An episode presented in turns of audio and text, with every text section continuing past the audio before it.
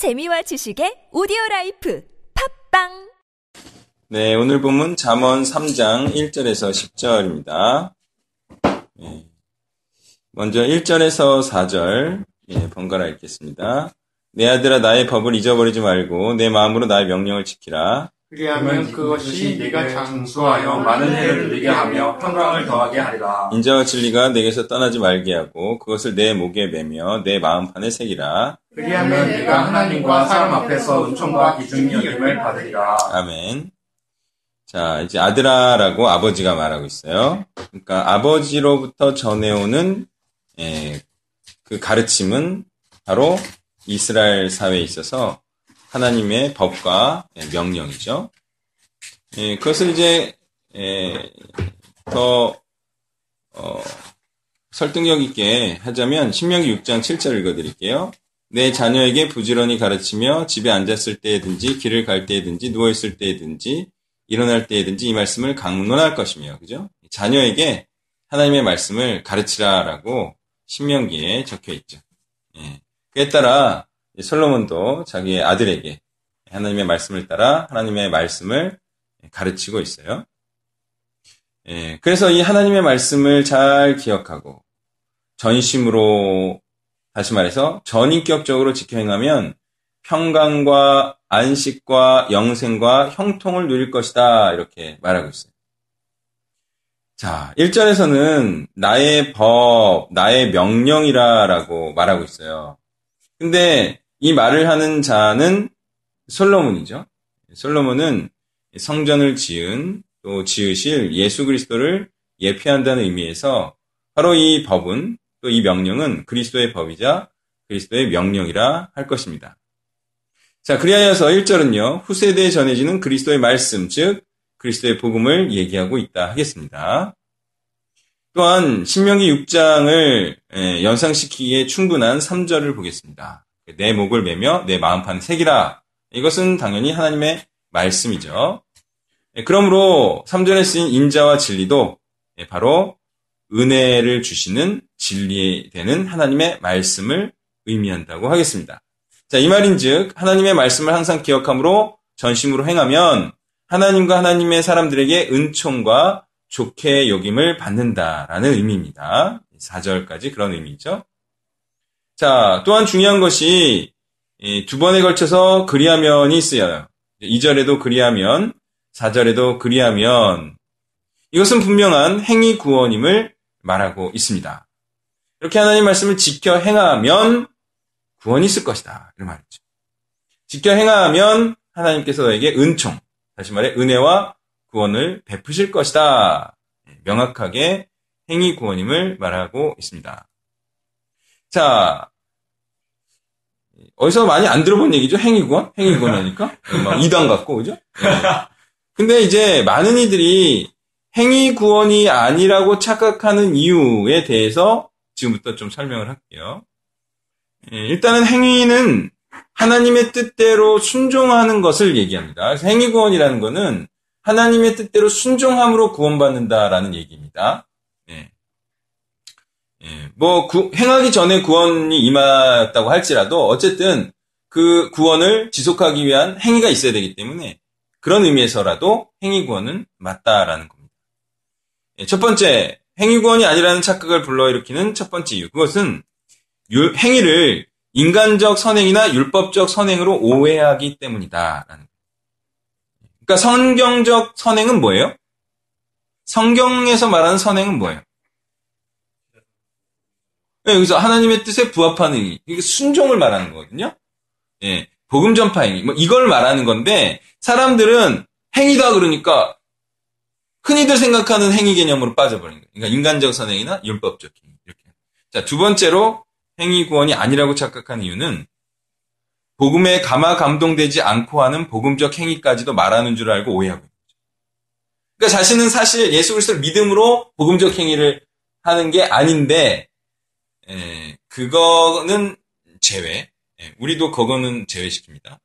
정말 그리스도의 은혜에 감화 감동되어서 하는 복음적 행위를 순종을 말하는 것이지 에, 정말 복음이 잘 모르는데 남 교회 다니다 보니까 알아서 하는 그거는 아니, 당연히 아닌 거죠. 자, 그래서 우리는 이런 자들 다시 말해서 그리스도의 복음에 감동되지 않은 채 교회를 열심히 다니거나 또는 때로는 예, 복음적 행위를 하는 경우도 있는데 이런 경우를 일컬어 흔히 너의 열심으로 하지 말라라는 표현을 쓰는 것으로 생각이 돼요. 예, 그런 거는 이제 구원이 없겠죠. 자, 그래서 우리가 말하는 행위란 당연히 하나님의 은혜, 즉 복음에 감화 감동된 자의 자발적 행위를 의미하는 것입니다. 이와 같이 오해케 하고 착각해 하는 잘못된 행위 개념을 걷어내고 나서는 당연히 명확히 행위 구원이다 말할 수 있는 거예요. 또한 이것이 맞는 것은요, 구원의 목적이 바로 순종이고요. 이런 구원의 목적인 순종을 강조하는 저의 주장은 잘못될 게 하나도 없어요. 예, 오히려 하나님께서 기뻐하시는 주장인 거죠. 자, 행위 구원이 당연함은 믿음이란 믿고 행하는 것을 의미하기 때문인데요. 안 해도 되는 구원론을 탄생시킨 장본인 같은 로마서 9장 10장에 대해서 언급을 하겠습니다. 자, 9장 11절. 그 자식들이 아직 나지도 아니하고 무슨 선이나 악을 행하지 아니한 때 택하심을 따라 되는 하나님의 뜻이 행위로 말미암지 않고 오직 부르시는 이로 말미암아 서게 하려 하사 이, 이런 이런 이게 행위다 아니다 행위가 아니다 믿음이다 이렇게 지금 뭐 수천 년 동안 주장한 것 같아요. 또 9장 32절 어찌 그러하냐 이는 그들이 믿음을 의지하지 않고 행위를 의지함이라 부딪힐 돌에 부딪혔느니라 이런 내용. 네. 이런 내용이 바로 행위가 아니라 그냥 관념론적인 믿음으로만 구원받을 것이라 착각하게 한 그런 오해를 일으키기에 충분한 표현이라는 거예요. 자, 이거에 대해서는 더 구체적으로 좀 이따 네, 거론을 하겠습니다. 논의의 결론적으로 나오는 10장에 대해서 10장에서는 예, 이렇게 말하고 있어요. 10장 2절인데요. 내가 증언하노니 그들이 하나님께 열심히 있으나 올바른 지식을 따른 것이 아니니라. 이제부터는 뭔가 좀 바른 얘기를 하는 것 같죠? 올바른 지식을 따른 것, 따른 아닌 행위에 대해서 말하고 있다는 거예요. 다음 3절. 하나님의 의를 모르고 자기 의를 세우려고 힘써 하나님의 의에 복종하지 아니하는 그죠? 그러니까 바울이 말하고자 하는 바는 하나님의 의에 복종하지 않은 것에 대해서 말하고 하나님의 의를 모르고 자기 의를 세우려는 그 자기 의를 세우는 행위를 말하는 거지 복음적 행위까지 말하는 거예요. 하나님의 뜻에 순종하고 복종하는 것을 그것을 공격하는 건 아니에요. 절대로 아니죠. 그건.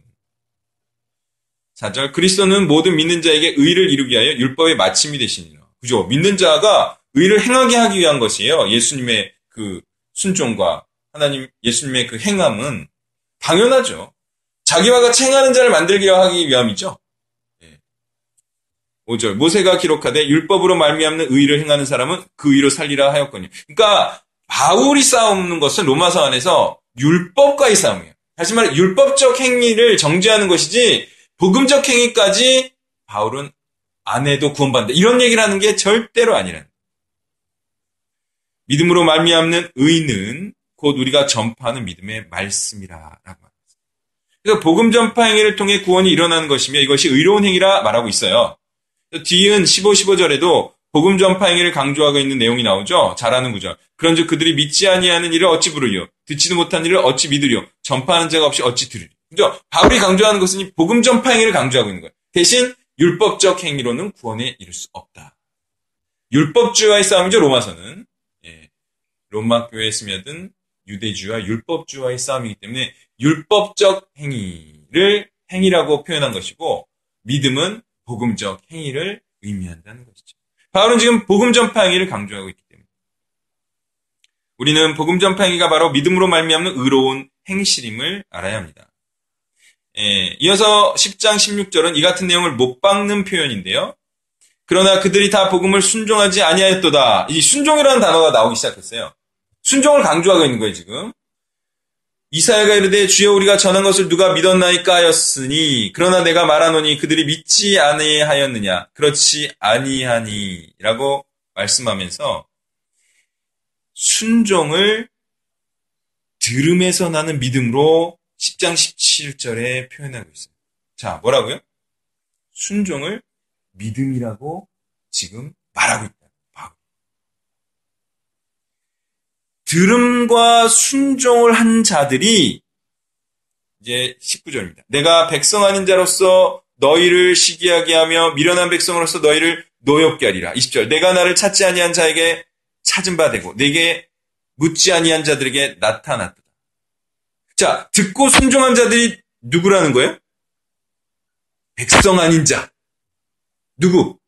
누구? 에게 들려지고. 예, 이방인. 그들이 로마서에서 누구?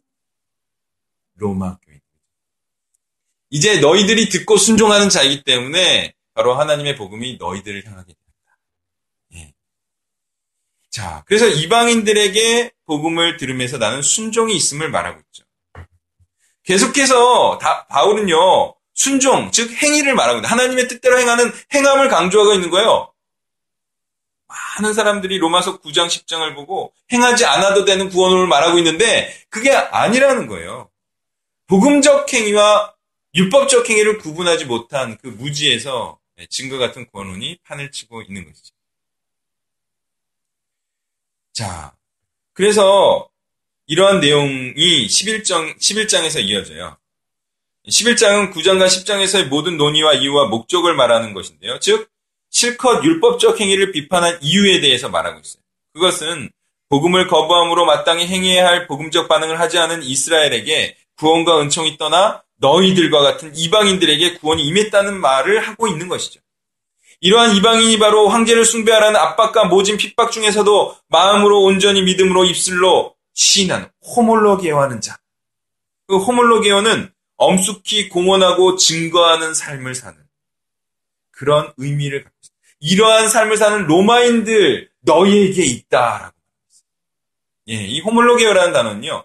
공개적으로 고백하다, 공적으로 진술하다, 증언하다 이런 뜻을 갖고 있는 단어.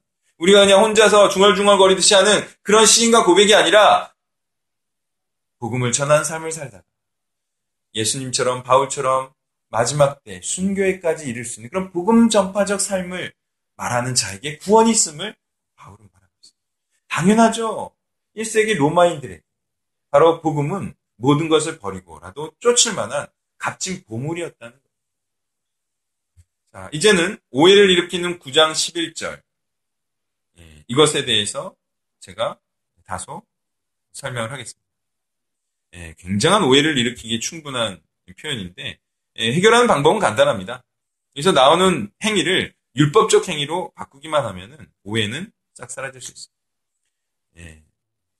그런데 여기서 이제 9장 11절이 또 학자들까지도 많이 착각하는 이유는 여기에 예정론에 대한 이해까지도 어, 선행이 돼야 이게 오해를 하지 않을 수 있기 때문에 그래서 여기서 많이 학자들도 안 해도 되는 구원론으로 많이 빠져요. 제가 다시 9장 11절 읽어드릴게요. 그 자식들이 아직 나지도 아니하고 무슨 선이나 악을 행하지 아니한 때에 택하심을 따라 되는 하나님의 뜻이 행위로 말미암지 않고 오직 부르신 일로 말미암아 서게 하려 하죠. 얼마나 오해하기 쉬워요. 모든 다른 성경의 가르침을 다 버리고서라도 안 해도 되는 다시 말해 행하기 전에 구원이 이미 정해져 있다라는 이론으로 빠지기에 너무 쉬운 구조리. 이걸 제가 풀겠다는 거예요. 이것은요 무슨 얘기냐면 이방인의 구원을 처음부터의 하나님의 계획이라 말하고 있으면서 하나님께서는 원래부터 복음을 믿고 행함으로 구원하시려는 계획과 작정이었다는 거예요. 이것이 믿는 자를 택하시는 바로 예정과 선택이라는 거예요. 이런 작정과 계획이었지 율법적 행위를 지키는 자들을 구원하시려 함이 아니었다라는 내용입니다. 자, 이제 32절을 풀겠습니다.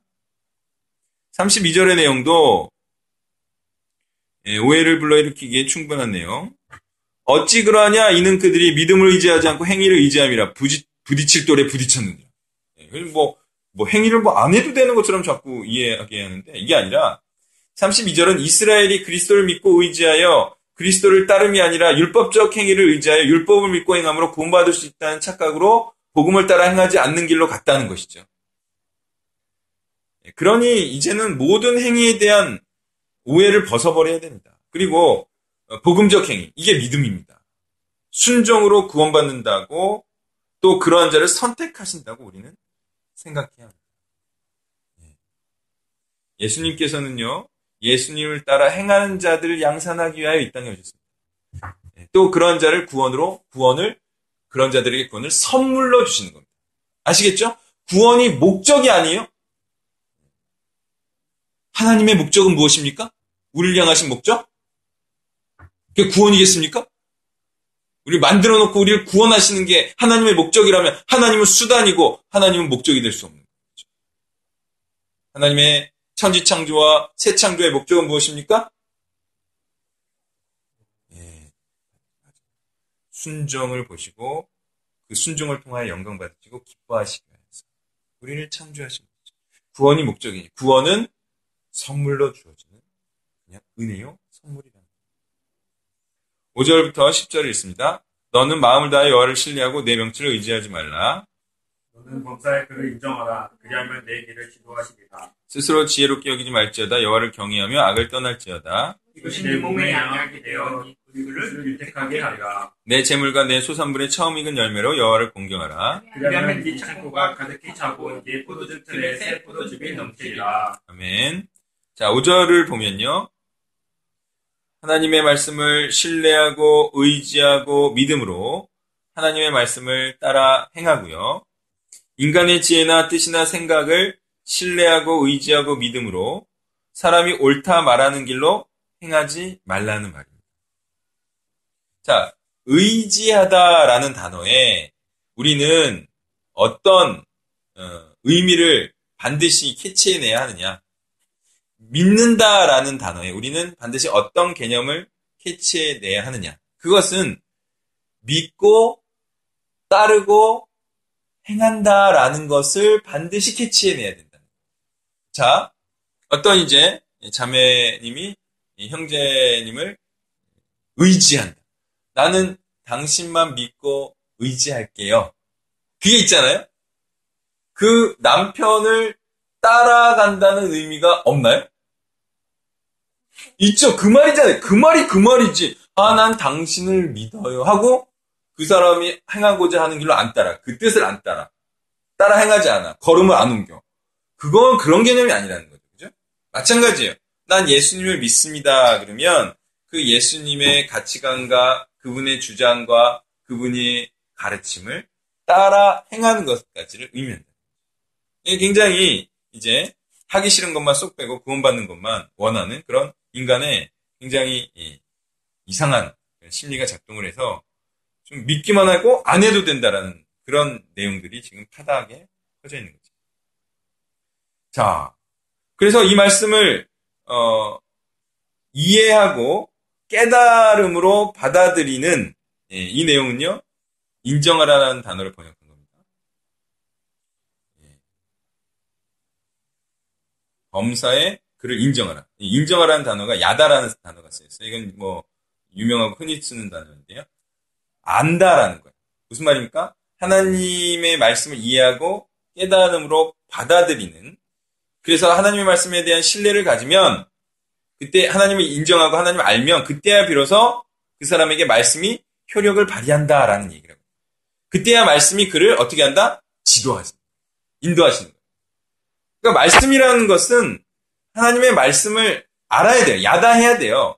근데 알지도 못한 채 그냥 하나님께서 무작정 나를 인도하시고 깨닫게 하시고 길을 가게 하실 것이다. 이런 아 이런 건 없어요.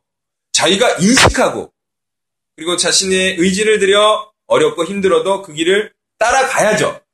그런 자에게 하나님께서 그 길을 인도하시고 지도하신다. 그러니 자신 안에 스스로 지혜가 있다고 생각해서도 안 되고 그리고 하나님 말씀을 깨닫고 행할 때야 비로소 하나님을 경외하는 자가 될 수 있다라는 사실을 우리는 알아야 합니다. 예, 우리에게 스스로 지혜는 없습니다.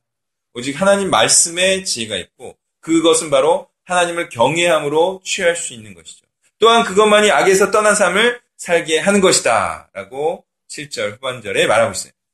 이것이 죄악 가운데 태어난 배꼽줄을 끊고 예, 이것은 내 몸의 양약이라고 되어 있는데요.